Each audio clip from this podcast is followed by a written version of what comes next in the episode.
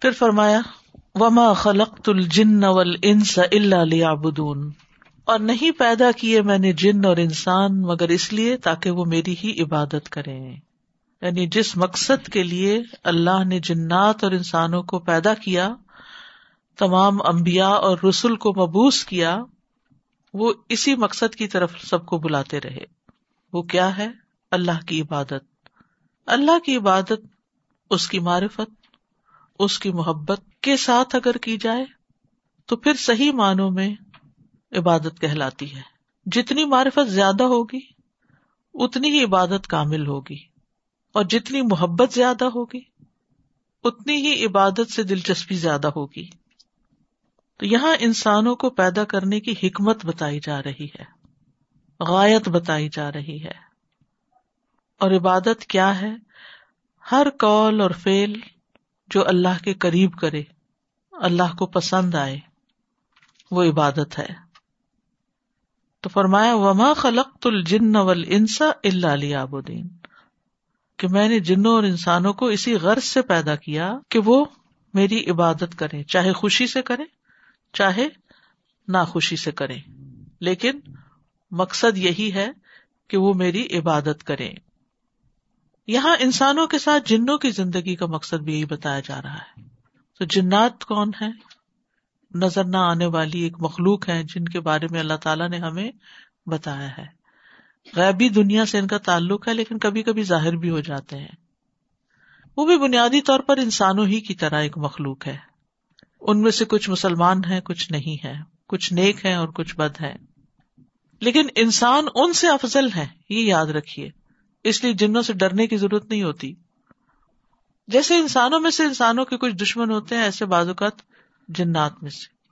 انسان مٹی سے پیدا کیا گیا اور جن آگ سے پیدا کیے گئے پیغمبر انسانوں میں آئے ہیں اور پھر پیغمبروں کے ذریعے جنات کو میسج کیا ہے۔ تو دونوں کو اللہ نے اپنی عبادت کے لیے پیدا کیا ہے۔ تو بندوں کو اللہ نے فطرت پر پیدا کیا اور پھر ان کو پیغمبروں کے ذریعے ہدایات دی اور ان سے چاہا کہ وہ اپنے رب کی طرف رجوع کرے آسمان اللہ نے بنائے، زمین اللہ نے بنائی رسک اللہ نے دیا، جس کا آگے ذکر آ رہا ہے۔ تو پھر اس دنیا میں رہنا بھی اللہ کی مرضی کے مطابق چاہیے۔ ماں ارید من ہوں رسق میں ان سے کوئی رسک نہیں چاہتا۔ وہ ماں ارید تیمون اور نہ میں یہ چاہتا ہوں کہ وہ مجھے کھلائیں۔ یعنی اللہ تعالی کو بندوں کے رسک سے کوئی دلچسپی نہیں۔ کہ کون کتنا امیر ہے، کون کیا کھا رہا ہے۔ اور پھر یہ کہ بندے رسک زیادہ کما کے پھر اللہ کو بھی کچھ دے دیں، تو اللہ تعالیٰ نے بندوں سے یہ نہیں چاہا۔ اللہ نے بندوں سے عبادت چاہی ہے۔ اللہ کو عبادت کی بھی ضرورت نہیں اور رسک کی بھی ضرورت نہیں۔ اللہ بے نیاز ہے۔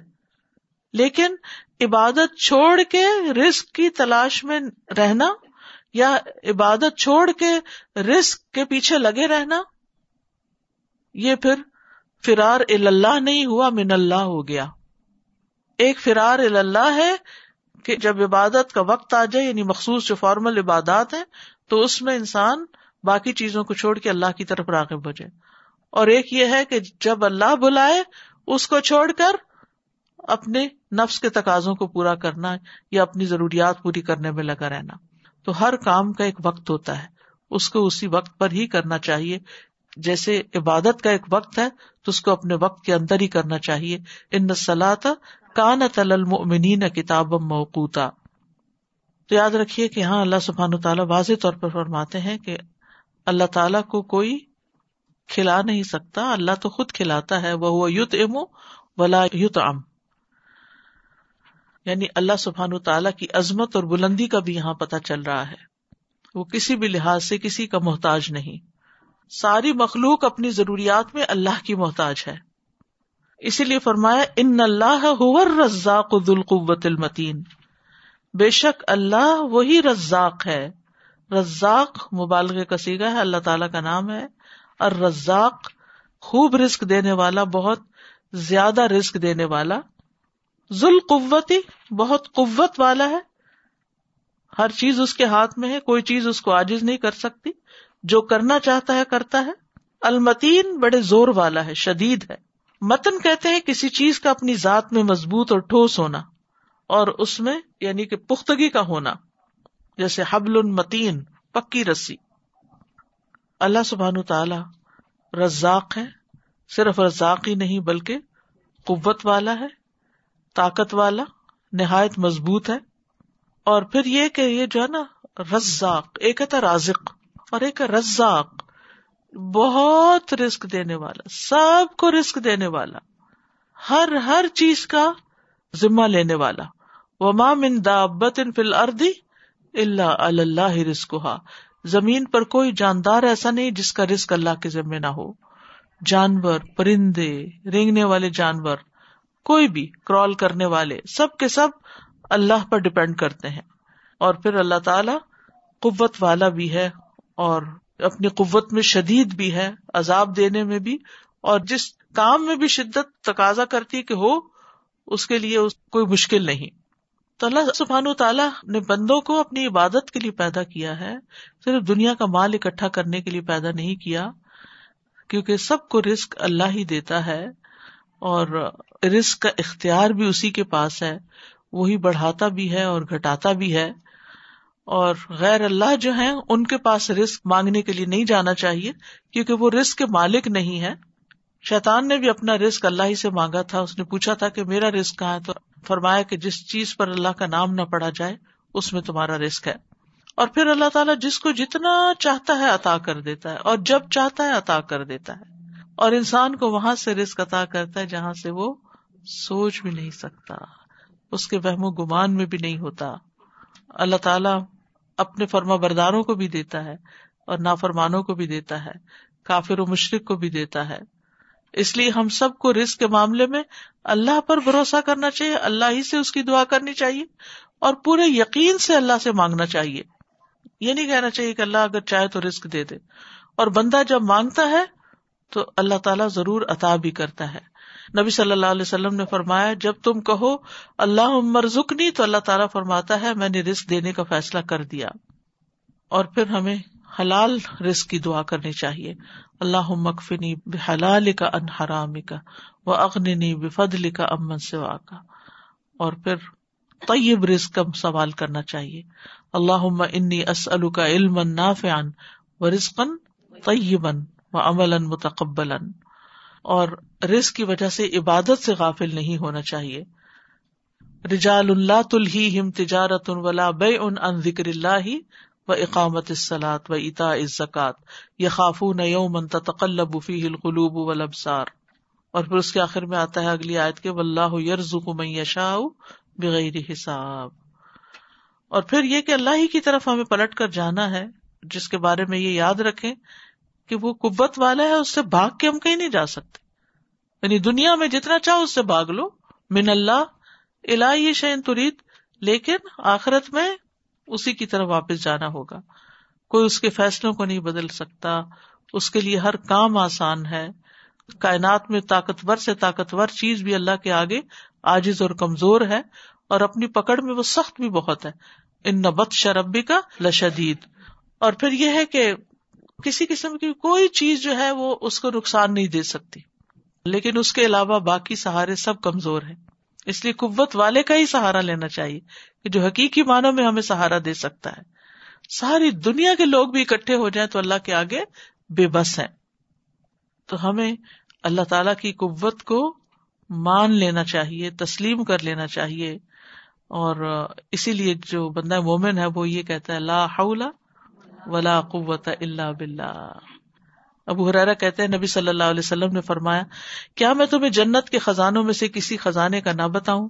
میں نے کہا، کیوں نہیں؟ آپ نے فرمایا، لا حول ولا قوت اللہ بلّہ ابو حرارا کہتے ہیں کہ میں سمجھتا ہوں کہ آپ نے یہ بھی فرمایا کہ اس پر اللہ ضب اجلّہ فرماتا ہے کہ میرے بندے نے سر تسلیم خم کر دیا اور خود کو سپرد کر دیا۔ اور پھر یہ بھی یاد رکھے کہ ہر کام اللہ ہی کی دی ہوئی طاقت سے ہوتا ہے۔ وہ خود بھی کبھی ہے اور بندوں کو بھی طاقت وہی دیتا ہے۔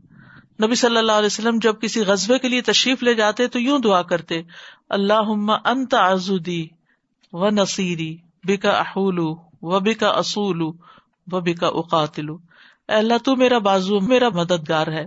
تیری ہی مدد سے میں چلتا پھرتا ہوں اور حملہ کرتا ہوں اور لڑائی کرتا ہوں۔ یعنی سب کچھ تیرے ہی کرنے سے ہو رہا ہے۔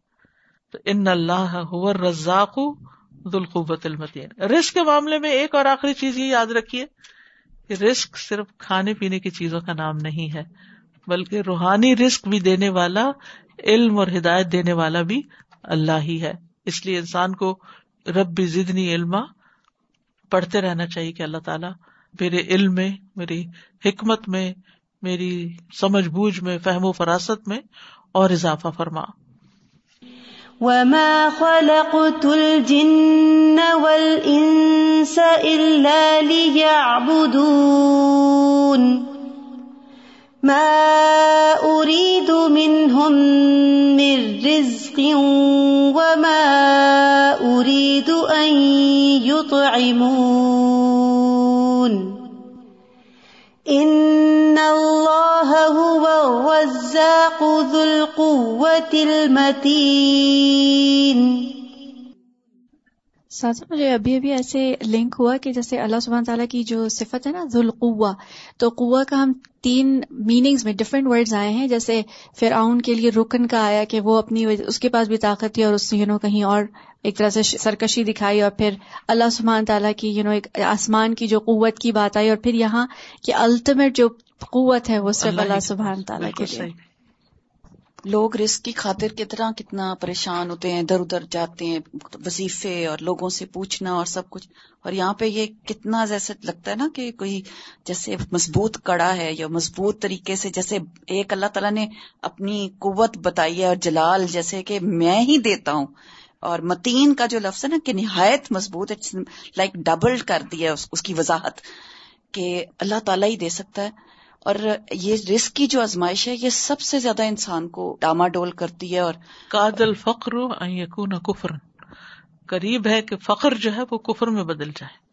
اور بہت سے لوگ فخر کی وجہ سے محتاجی کی وجہ سے ہی پھر جو ان کو جس رستے پہ لگاتا ہے وہ لگ جاتے ہیں۔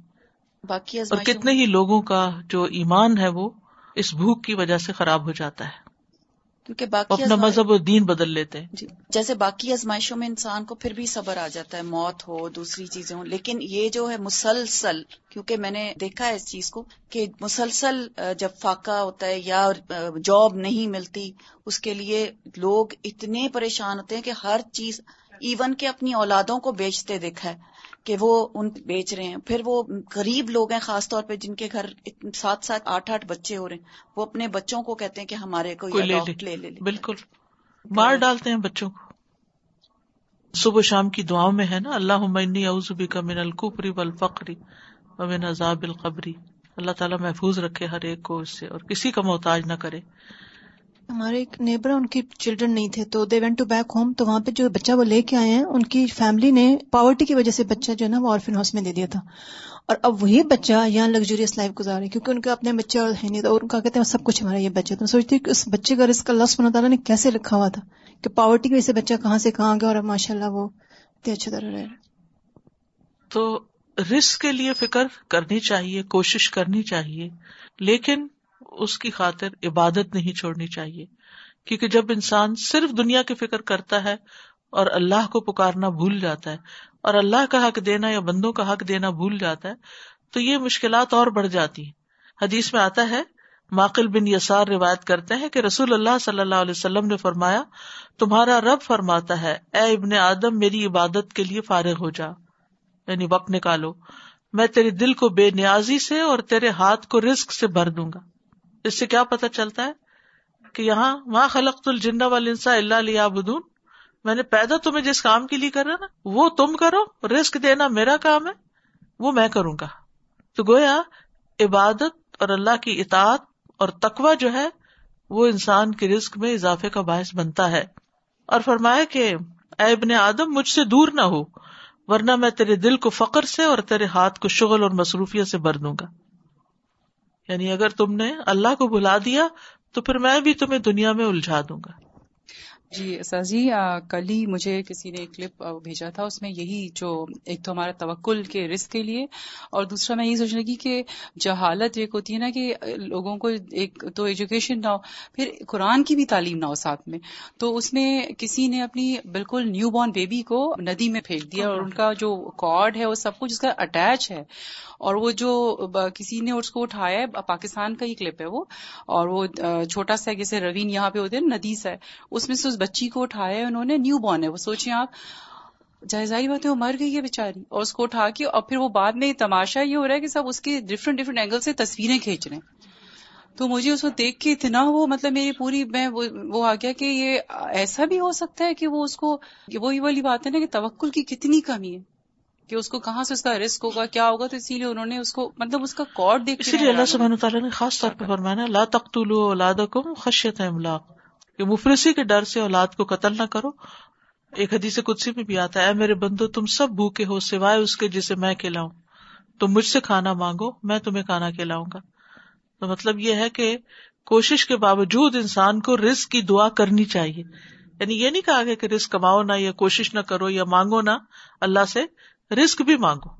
روحانی رزق بھی، علم کا رزق بھی، اور برکتیں بھی، اور کھانے پینے کا بھی اور باقی ضروریات کو پوری کرنے کا بھی اللہ سے مانگتا رہے انسان اور لوگوں کے مال پہ نظر نہ رکھے، لوگوں سے توقع نہ رکھے۔ یہ وہی جو پہلے رزق کی آزمائشوں کی بات ہو رہی تھی نا کہ جب انسان پر آزمائش سے گزرتا ہے تو اس کا توکل اور یقین کم ہونے لگتا ہے نا۔ تو اس کو بڑھانے کے لیے ان اللہ ورزا ذوالقوہ المتین۔ فکر نہیں کرو، وہ پوری طرح دینے پہ قادر ہے۔ مانگ کے تو دیکھو۔ اور آپ نے دیکھو کہ کئی لوگوں کے کیسے حالات بدلتے ہیں۔ کہاں سے کہاں پہنچ جاتے ہیں؟ انسان سوچ بھی نہیں سکتا۔ فَإِنَّ لِلَّذِينَ ظَلَمُوا ذَنُوبًا مِثْلَ ذَنُوبِ أَصْحَابِهِمْ فَلَا يَسْتَعْجِلُونَ۔ پس یقیناً ان لوگوں کے لیے جنہوں نے ظلم کیا، ان کے ساتھیوں کی باری کی طرح ایک باری ہے، سو وہ مجھ سے جلدی عذاب نہ مانگے فلا يستعجلون۔ یہاں الذین ظلموا سے مراد اہل مکہ ہے اور ظلم ان کا کیا تھا؟ شرک اور معاصی۔ ان لوگوں کے لیے کیا ہے؟ زنوب ہے۔ زنوب زم کی جمع۔ زم کہتے ہیں ہر وہ فعل جس کا انجام برا ہو۔ زم کی جمع جنوب ہوتا ہے اصل میں۔ یہ جنوب ہے۔ زال کی زبر کے ساتھ ہے۔ لیکن زم کہتے ہیں گناہ کو ہر وہ کام جس کا انجام برا ہو۔ چھوٹی لغزش سے لے کر بڑا گنا اور زم کہتے ہیں ٹیل کو۔ ٹھیک ہے؟ جس کی جگہ یہ جنوب ہے، یہ ٹیل ہے۔ ٹیل جو ہوتی ہے کسی چیز کی، اس کے پیچھے والی چیز ہوتی ہے۔ ٹھیک ہے؟ اور جنوب عربی میں ڈول کو بھی کہتے ہیں، جس سے پانی نکالا جاتا ہے۔ تو اس کی رسی اس کی ٹیل کی طرح ہے۔ تو ڈول ڈالتے ہیں تو پانی نکلتا ہے۔ تو ہر ایک اپنے اپنے حصے کا پانی پھر نکال کے لے جاتا ہے۔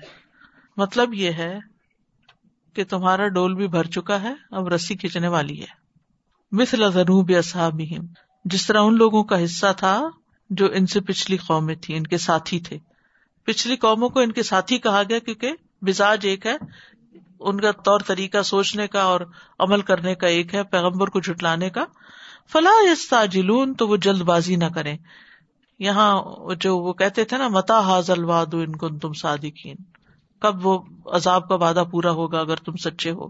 فاتنا ماتا دنا ان کن تم صادقین لے آؤ جس کا تم یعنی دھمکی دیتے ہو، اگر تم سچوں میں سے ہو۔ تو مطلب یہ ہے کہ ان کو بھی عذاب میں سے وہ حصہ مل کے رہے گا جو ان کے ساتھیوں کو ملا، اس لیے آپ جلدی نہ کریں۔ فویل الدین کفرو من یومہم الذی یوعدون بس بڑی ہلاکت ہے ان لوگوں کے لیے جنہوں نے کفر کیا۔ ان کے اس دن سے جس کا وہ وعدہ دیے جاتے ہیں۔ کون سا دن ہے وہ؟ آخرت کا دن، یوم القیامہ۔ یعنی آج دنیا میں وہ موج کر رہے ہیں، لیکن قیامت کے دن ان کی پکڑ ہو جائے گی۔ قیامت کا دن ان کے لیے بہت سخت ہوگا۔ وہ وعدہ جو ہے وہ آیا ہی چاہتا ہے۔ اس کے لیے قرآن مجید میں دوسرے مقامات پر آتا ہے، ویل الدین کفر من النار۔ کفر کرنے والوں کے لیے آگ کی ہلاکت ہے۔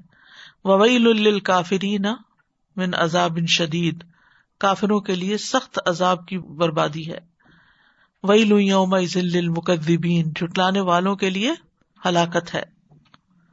تو بہرحال ان کے کفر اور ان کے ظلم کی وجہ سے ان کو یہ دھمکی دی جا رہی ہے کہ تم نبی صلی اللہ علیہ وسلم کی تقزیب کے ظلم کا ارتکاب کر رہے ہو۔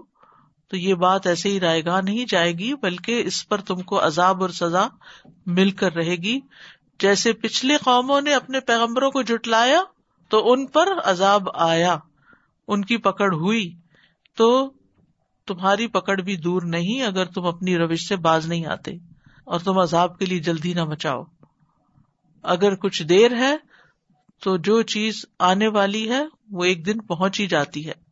اور اگر وہ دنیا میں نہ بھی آئی، تو پھر آخرت میں تو ہلاکت ہی ہلاکت ہے، بربادی ہی بربادی ہے۔ کیونکہ اس دن تو اللہ کے عذاب سے بچانے والا کوئی بھی نہ ہوگا۔ دنیا میں بھی جب ایسی قوموں پر عذاب آتا ہے، تو کوئی بھی چڑانے یا بچانے والا نہیں ہوتا۔ یہاں پر ہم دیکھتے ہیں کہ اس صورت کا جو بنیادی نقطۂ نظر ہے، وہ ہے کہ انسان اللہ کی عبادت کے لیے پیدا کیا گیا۔ انسان کو اللہ کی طرف دوڑنے کی دعوت دی گئی ہے۔ اس کے لیے متقین کے اوساف بھی بتا دیے گئے کہ اللہ کی طرف دوڑنے والے کون ہوتے ہیں، وہ جو محسنین ہوتے ہیں۔ کلیل من اللہ مایہ جون و بلسارم یستغفرون وفی ام والم حق السائل والمحروم۔ تو عبادت کرنے والے محسن ان چیزوں کی طرف بڑھتے ہیں اور ان میں سے ایک انتہائی محسن اور اللہ کے شکر گزار بندے کی مثال دی گئی۔ جن کے پاس مہمان آئے تو انہوں نے مہمانی کا حق ادا کر دیا۔ اور یعنی محسن کیسا ہوتا ہے وہ ان کے عملی پریکٹیکل اگزامپل دی گئی ابراہیم علیہ السلام کی۔ اور پھر باقی آیات جو ہے وہ انسان کو غور و فکر کی دعوت دیتی ہیں اور انسان کو اللہ تعالی کی پہچان کی۔ لیکن دنیا میں رہتے ہوئے انسان زیادہ تر رسک کی فکر زیادہ کرتا ہے، دنیا کے پیچھے زیادہ بھاگتا ہے۔ تو بتا دیا گیا کہ رسک تو صرف اللہ سبحان تعالیٰ کے ہاتھ میں ہے۔ اور پھر یہ ہے کہ جو شخص ہر طرح کے حالات کے باوجود اللہ کی طرف دوڑے گا، پھر وہ اللہ کی رحمت کا مستحق ہوگا اور جو جٹلائے گا تو جٹلانے والوں کا انجام بھی بتا دیا گیا۔ اور پھر یہ بھی ہے کہ ہر شخص کا رسک جو ہے اللہ تعالیٰ پہنچانے ہی والا ہے، کیونکہ اللہ تعالیٰ الرزاق ہے۔ اور پھر شروع میں جو ہواؤں کا ذکر کیا گیا، وہ بھی رسک لانے والی ہوتی ہیں۔ وہ سارا جو سسٹم ہے اس کے نتیجے میں انسانوں کا رسک پہنچتا ہے، جو ہمارے گرینز بکھیرتی ہیں یا گرد و غبار اڑاتی ہیں یا پانی کے بخارات اڑاتی ہیں، سمندر سے لے کے اوپر اٹھتی ہیں، پھر بوجھ اٹھا کے لے جاتی ہیں بارش برساتی ہیں۔ وہ فس سمائے رسک کم و مات ادون آسمان میں تمہارا رسک بھی اور جس کا تم سے وعدہ کیا جاتا ہے۔ تو بنیادی طور پر اس صورت میں جو مقصد زندگی ہے انسان کی، غایت تخلیق انسانی ہے، وہ بتا دی گئی ہے۔ کہ غرض کیا ہے؟ ہم دنیا میں کیوں ہیں اور ہمیں کیا کرنا ہے؟ ہمیں اللہ تعالیٰ کی آیات کونیا میں غور و فکر کرتے ہوئے اللہ تعالیٰ کو پہچاننا ہے اور اس کا قرب حاصل کرنے کے لیے اس کی طرف دوڑنا ہے اور اچھی صفات کو اپنانا ہے اور اچھے نمونے کو اختیار کرنا ہے۔ اور دوسری طرف یہ ہے کہ رسک کی فکر کرنی ہے لیکن اپنے غایت کو اور اس کو نہیں بھولنا۔ فَإِنَّ لِلَّذِينَ ظَلَمُوا ذَنُوبًا مِثْلَ ذَنُوبِ أَصْحَابِهِمْ فَلَا يَسْتَعْجِلُونَ فَوَيْلٌ لِلَّذِينَ كَفَرُوا مِنْ يَوْمِهِمُ الَّذِي يُوعَدُونَ سادہ میں نے یہ سنا تو تھا لیکن پڑھا کبھی نہیں تھا کہ اللہ نے جنس اور انس کو عبادت کے لیے پیدا کیا ہے۔ سو ہم کتنی جلدی بھول جاتے ہیں جب باہر جاتے ہیں ایک گھنٹہ میک اپ میں لگاتے ہیں لیکن جب نماز کا وقت ہوتا ہے یا عبادت کا وقت ہوتا ہے۔ بھاری ہوتا ہے اور پانچ منٹ نکال نہیں سکتے ہم نماز کے لیے۔ استاذہ کوشچن تھا آپ نے کہا کہ انسان جو ہے جنوں پر فضیلت ہے تو جنوں سے ڈرنا نہیں چاہیے۔ میں سوچ رہی تھی مطلب وہ جن چونکہ نظر نہیں آتے اور جو چیز نظر نہیں آتی اور وہ نقصان بھی پہنچا سکتی ہے۔ تو پروٹیکشن کی دعائیں بھی تو ہمیں دی گئی ہیں نا؟ جو نظر آتے ہیں وہ بھی نقصان دے سکتے ہیں۔ دشمن تو انسانوں میں سے بھی ہوتے ہیں۔ تو جیسے جن لوگوں کے اوپر یہ جن آ جاتے ہیں اب نہیں پڑھی انہوں نے حفاظت کی دعائیں اور آ گئے ان کے اوپر جن۔ تو پھر ڈر تو لگتا ہے، بلکہ ان لوگوں سے بھی ڈر لگنے لگتا ہے، پھر جن پہ جن آیا ہوا ہوتا ہے۔ ظاہر ہے کہ جو علاقہ جنگ سے متاثر ہو، وہاں جاتے ہوئے ڈر ہی لگتا ہے۔ تو اس میں پھر یعنی ایسے روحانی معالج کی مدد لی جاتی ہے کہ جو ان سے ڈرتے نہیں اور ان کا علاج کرتے ہیں اور ان کو نکال دیتے ہیں۔ آیتل کرسی صبح شام پڑھتے رہے تو جن نقصان نہیں دیتے۔ بلکہ جن بھی انسانوں سے محبت کرتے ہیں اور جو نیک ہوتے ہیں، وہ نیکوں سے محبت کرتے ہیں۔ ہماری ایک اسٹوڈینٹ تھی تو اسے دورہ بہت سخت پڑتا تھا اور جن بھی آتا تھا۔ بہرحال اس کے اوپر کچھ دم وغیرہ ہوا اور کچھ ٹھیک ہوئی۔ تو وہ پھر جن جو تھا وہ موافق ہو گئے اس کے۔ پھر اس کو تنگ نہیں کرتے تھے بلکہ موافق ہو جاتے۔ تو جب وہ جن اس پہ آتا تھا اور وہ ٹھیک ہوتی تھی تو وہ جو لکھتی تھی اس کی رائٹنگ بدل جاتی تھی۔ بہت واضح فرق ہوتا تھا۔ بلکہ میں نے کچھ کاغذ سنبھال کے بھی رکھے ہوئے تھے، ویسے ہی ایکسپیریمنٹ کے طور پر کہ کس طرح اس کی اصل لکھائی اور یہ بالکل فرق ہو جاتی تھی۔ پھر وہ جو میسج دینا چاہتے تھے تو وہ لکھتے تھے۔ لکھتی وہی تھی، لیکن وہ اس میں ہوتا تھا نا۔ تو وہ باقاعدہ کلاسز بھی اٹینڈ کرتے تھے۔ اور ایک دفعہ جب میں بیمار ہو گئی تو میسج لکھ کے بھیجا کہ ہم فوراً عمرے پہ گئے اور جا کے دعائیں کر کے آئے ہیں۔ تو اس لیے میں کہتی ہوں کہ صرف ان سے ڈرنا نہیں چاہیے، اچھے جن بھی ہوتے ہیں اور برے بھی ہوتے ہیں۔ تو یہ ہے کہ جس طرح انسان انسانوں کے خیر خواہ ہوتے ہیں، تو جن بھی خیر خواہ بن جاتے ہیں، تو صرف برے نہیں ہوتے ان میں۔ لیکن ہم نے ان کی برائی کو بہت عام کیا ہوا ہے۔ جی طائف سے واپسی پہ۔ جنوں کا ایک روز نے قرآن سنا اور کہا، انا سمینا قرآن نجبا یہ رشت جی استاذہ جی میرا ایک چھوٹا سا سوال ہے، یہی آیا نمبر ففٹی سکس سے ہی ہے کہ اللہ تعالیٰ نے اگر جنوں انس کو اپنی عبادت کے لیے جو ہے پیدا کی ہے، تو انسانوں کی ہدایت کے لیے تو اللہ تعالیٰ نے اتنے انبیاء بھیجے۔ تو کیا جنوں کی اس کے لیے بھی کوئی انسان ہی ان کے لیے ہدایت کا باعث رہے وہی انسانوں کی طرف ہی آئی ہے، پیغمبروں کی طرف۔ پیغمبر انسانوں میں سے ہی ہوئے۔ السلام علیکم۔ استاذہ جی ایک مجھے اتفاق ہوا ایک بچے سے ملنے کا وہ ماشاء اللہ حافظ قرآن تھا اور اس کے پیچھے جن لگ گیا۔ تو پھر اللہ تعالی کی رحمت سے بہت بہت صورت بکرا پڑی گئی اور ان پہ عالم لوگوں نے اس کا علاج کیا۔ علاج کیا تو ٹھیک ہو گیا۔ اللہ کا شکر ہے شادی ہو گئی بچہ بھی ہے بالکل ٹھیک ٹھاک ہے۔ الحمد للہ جی رمضان میں ہم حرم میں تھے، تراویاں ہو رہی تھی تو سڈنلی اسکریمنگ uh, uh, آواز آئی تو ایک لیڈی جو نا وہ فینٹ ہو گئی۔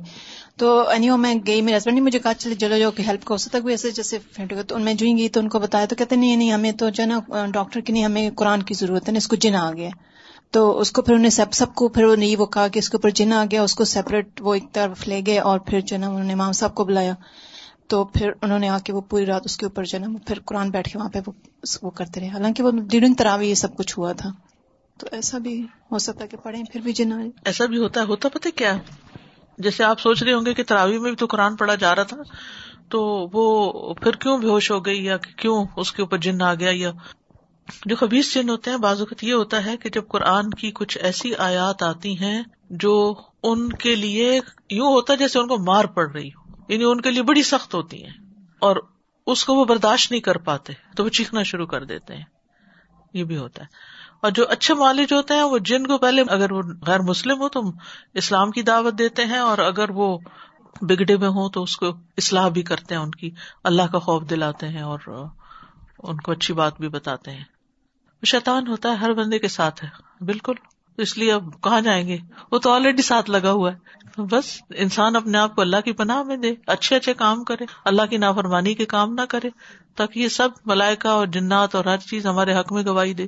اپنی ظاہر کو اور اپنی تنہائی ہر چیز کو اللہ کی مرضی کا کر لیں۔ اور یہ جو عبادت ہے نا، بنیادی طور پر عبادت اللہ کی مرضی کے مطابق زندگی بسر کرنا ہے۔ ہم نے عبادت کا بڑا نئے روز مفہوم بنا لیا، نماز، روزہ زکات وہ تو ہے ہی۔ لیکن پوری زندگی بندے کی ادخلو فصل میں کافا ہر چیز جو بھی ہم کرتے ہیں، اگر وہ اللہ کی مرضی کے مطابق ہے، تو ہمارا اٹھنا، بیٹھنا، چلنا، پھرنا، وہ سب کوئی اعلیٰ درجے کی عبادت ہے اور کوئی کم درجے کی عبادت ہے، لیکن ہے عبادت۔ وہ ہمارے ہی فائدے کے لیے۔ اوکے سبحان اللہ بحمد کا اشد اللہ اللہ اللہ انت استخر کا و اطوب السلام علیکم و رحمۃ اللہ وبرکاتہ۔